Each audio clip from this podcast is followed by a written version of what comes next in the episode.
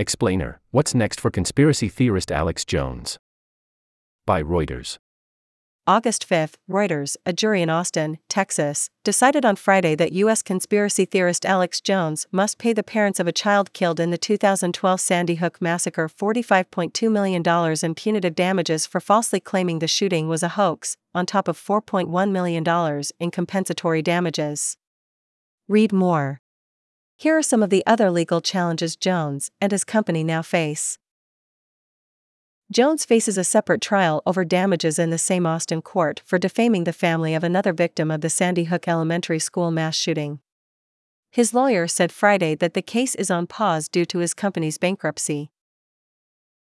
Jones is due to stand trial to decide damages in a different case in Waterbury, Connecticut, after he was found liable by default judgment for defaming families of several Sandy Hook victims with falsehoods about the shooting that killed 20 children and six staff in Newtown, Connecticut.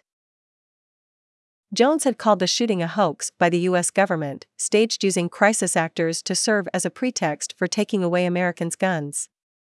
He has since acknowledged that the massacre was real. The Connecticut trial, which had been set to begin in September, was put on hold after Jones' company, Free Speech Systems LLC, declared bankruptcy last week. Jones said during a Monday broadcast of his InfoWars program that the filing will help the company stay on the air while it appeals. In the bankruptcy case, Sandy Hook parents told a Houston judge this week that Jones might continue to draw money from Free Speech Systems, the parent company of his far right InfoWars website, while using its bankruptcy case to avoid paying court judgments in the defamation cases. The families have said Jones took $62 million from Free Speech Systems, while burdening it with $65 million in fabricated debt owed to PQPR Holdings, a company owned by Jones and his parents they asked the bankruptcy court not to allow free speech systems to send money to Jones or his companies until they have an opportunity to get to the bottom of InfoWars finances.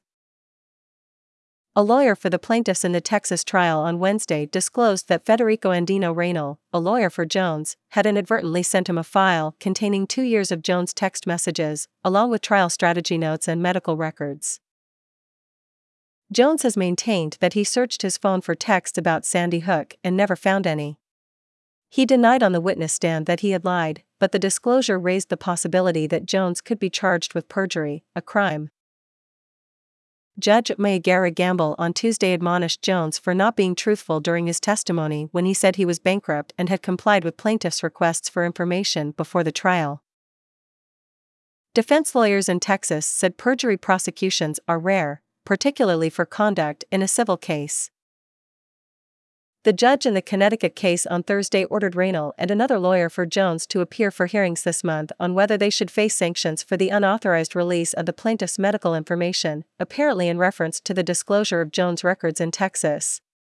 Reynal did not immediately respond to a request for comment on the matter.